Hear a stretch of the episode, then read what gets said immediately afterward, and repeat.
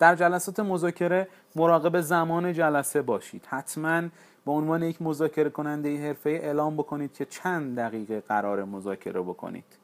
حتما کارت ویزیت داشته باشید و دو دستی یک عدد کارت ویزیت به طرف مقابل بدید و نه بیشتر.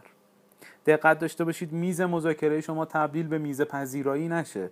میزهای مذاکره باید ساده و آری از اضافاتی در حوزه پذیرایی یا وسایل و لوازم و تحریر باشه. زیبایی ظاهریتون رو حفظ بکنید و حتما دقت کنید جایی نشینید که نور طبیعی یا مصنوعی به شدت توی چشمای شما باشه و چهره و حالات غیر کلامی شما توسط مخاطبتون دیده نشه.